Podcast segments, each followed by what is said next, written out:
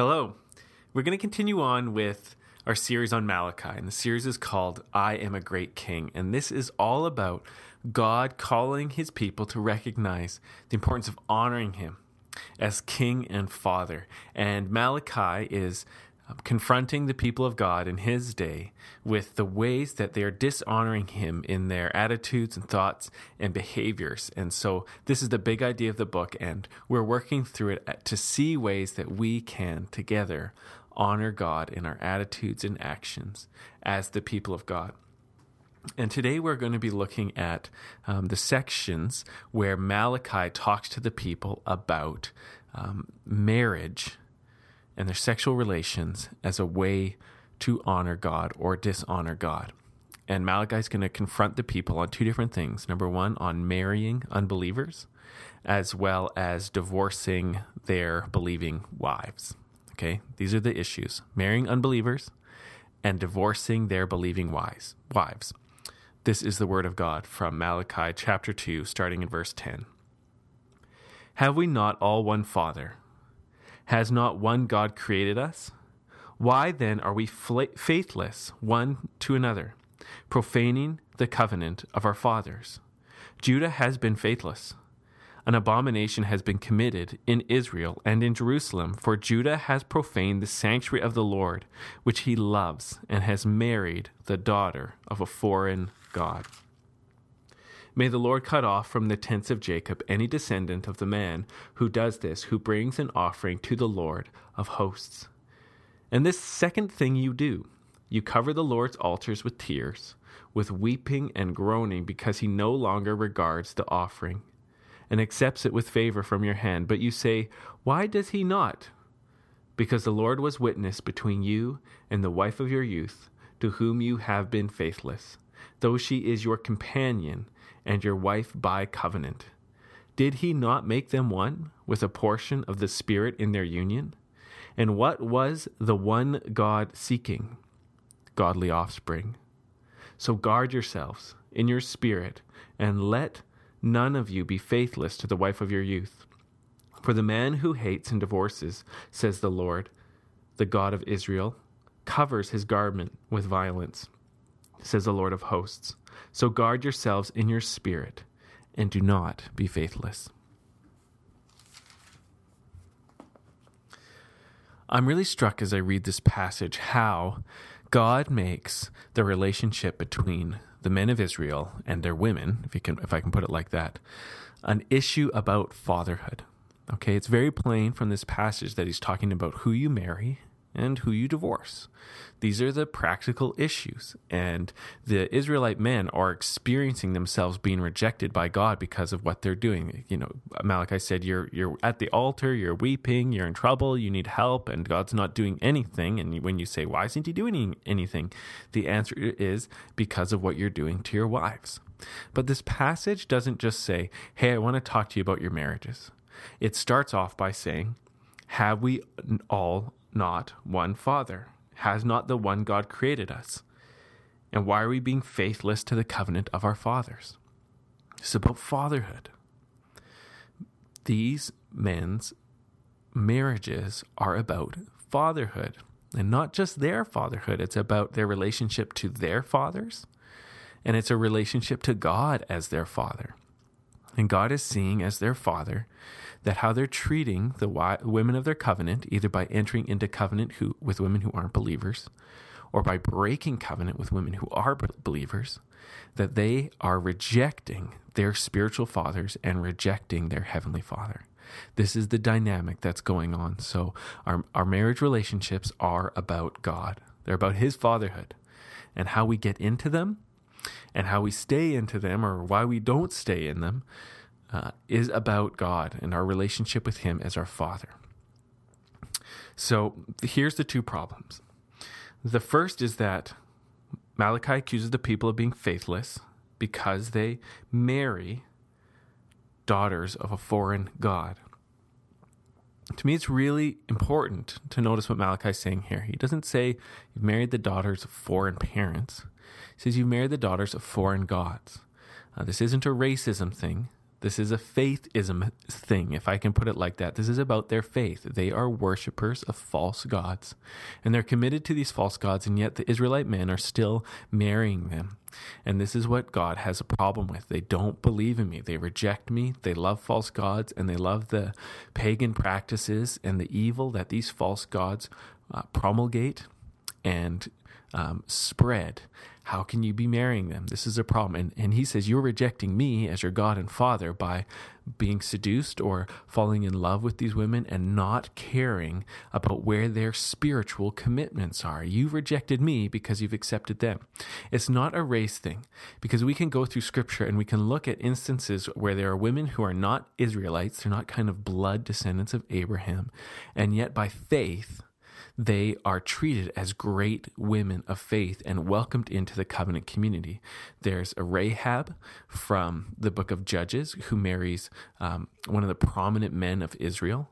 There's Ruth, who is a Moabite, Moabitess and is actually presented as the most righteous person in the whole story, more righteous than Boaz, more righteous than her. Um, uh, Naomi. She's just a faithful woman. The whole story is about how wonderful she is in her faithfulness and her belief in God and her humility. And so there are many, many instances where the scriptures will lift up a woman who is not by blood a descendant of Abraham, but by faith, she sure is a descendant of Abraham. She sure is a daughter of the covenant. And so this the issue here is not a race thing. Malachi isn't upset because of the color of their skin, if I can put it like that, though I'm sure that their skin color was all very similar, all being Middle Eastern peoples. Um, it was about where their hearts were at, that they were coming into the the family of faith physically, even though they'd never come into the family of faith spiritually. And the spiritual commitment is more important than anything else. Faith is more important than anything else. And so God is confronting them and saying, You're ruining this, you're wrecking this by treating unbelief as though it were belief and being unbelievers by not caring. Excuse me. And the second uh, issue that Malachi is addressing here has to do with uh, these Israelite men and what they're doing to their wives, and they're divorcing them, even though they're believing wives. And so, um, God is really speaking very forcefully to these men through through this passage. He's saying to them, uh, "Look, our relationship is completely on pause you can come, you can offer sacrifices, you can weep and cry and wail, you can do whatever you want, but I'm not listening because of how you're treating your wife. And I think it's really interesting. Peter in First Peter chapter um, three, I think it is. Forgive me if my memory's failed. Says the same thing to the men of the New Testament. He says you need to honor your wives for the sake of your prayers if you mistreat your wives, God will not treat you well. You know, God is on the side of the women. That's, I mean, in generally speaking, whenever there's a problem, God is going to defend the women first, unless they're really, really, really functioning in unbelief. So this this isn't. Um, he's not against the women in these things. He's confronting the men for the sake of the women. And so he's saying our our relationship's on hold until you start treating your wife better. And so he confronts them and he says, "I was there at your wedding. I was there when you made that covenant. I received that covenant. Sometimes I like talking about marriage that way. God shows up and he receives the covenant. A man and a woman stand in front of a pastor or whoever it is and they say, I promise that I'm going to be married to you exclusively. And this is a till death do us part thing. And God is there and he receives the promise like a sacrifice, like a gift.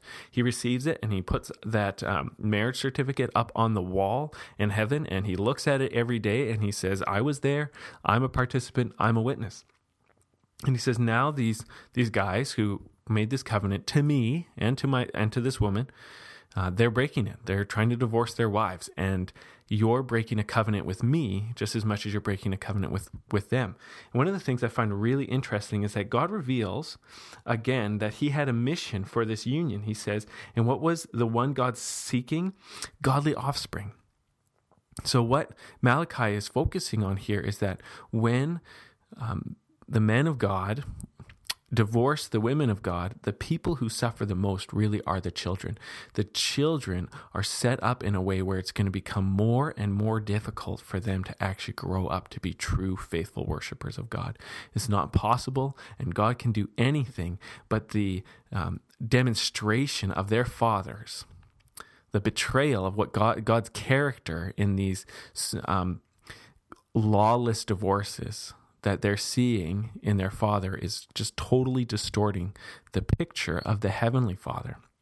Remember, this passage starts talking about God as the Father. And so he's confronting fathers who are divorcing the mothers of their own children. And he's saying, You are ruining your mission to reflect who I am as Father to these kids. And they are going to be impaired from knowing who I am. And God can do anything and he can restore anything when we come to the Lord Jesus through faith and we humble ourselves and we look to Scripture and we look to good, good and godly spiritual fathers. We can get redeemed and restored. But God is really really, really, really angry at these guys for how they're dishonoring him as God and and sabotaging his mission to bless children with godly examples and set them up for a godly life.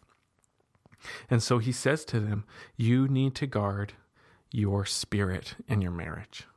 You need to be vigilant. You need to be like a soldier up all night with a loaded gun ready to fend off any attackers that might be trying to steal in. He says, The man who divorces his wife, God says, I consider like you're a man of violence. You might as well be um, a murderer. You might as well be a mugger. You might as well be out in the streets wailing on women and children to steal their stuff. That's what you're doing. You're hurting people and robbing them. And so I consider you a violent person if you get rid of your wife. And instead, he says, you need to guard your spirit and not be faithless so that you can care for these people and you can be the kind of man who is a father like I'm a father. So, what I've been saying through this series is that this whole series is about confronting people where they have been dishonoring God. And we can see now that a little bit clear that choosing to dishonor God isn't a victimless crime. It's not at all like God is the only one hurt when he's dishonored. Actually, the world starts falling apart. And what's happening is you can see that progression where they're, they're the last, last time we spoke on this, the last passage we looked at is that um, the teaching of the Levites was failing. And perhaps what they were doing was they were teaching this kind of easy divorce against believing women and easy marriage for unbelieving women. Maybe that's what was going on. I don't know for sure. But we can see that things are working together in this culture of unbelief and dishonoring towards God to really make victims out of the women and children. These are the they're the casualties of culture that rejects the honoring fatherhood of God, that rejects the kingship of God. They get hurt before the men. The men still have a lot of cultural power. They've got physical power, so they they're the ones who are find it easier to do the hurting. But there are real victims when God isn't purposefully honored. So what can we do? Okay, um, if you look around Canadian culture, um, you probably have a divorced person, if not many, in your family, or you could be a ch- child of divorce. Um, you probably have seen all kinds of what I, I call relational carnage, where there's just hurt and wrong decisions and sometimes worse responses to wrong decisions. And so, the, one of the first things we can do is just kind of take a break and make it not personal and just say, This is what the Word of God says. Whatever I've done or not done, this is the truth of the Word of God and we can measure ourselves and measure our family history by the Word of God. And sometimes this is so healing because you look at a situation and you say, you know what? God was not pleased with that. That's why it hurts so much. God was not for that. He was looking for something different. That's why it hurts so much.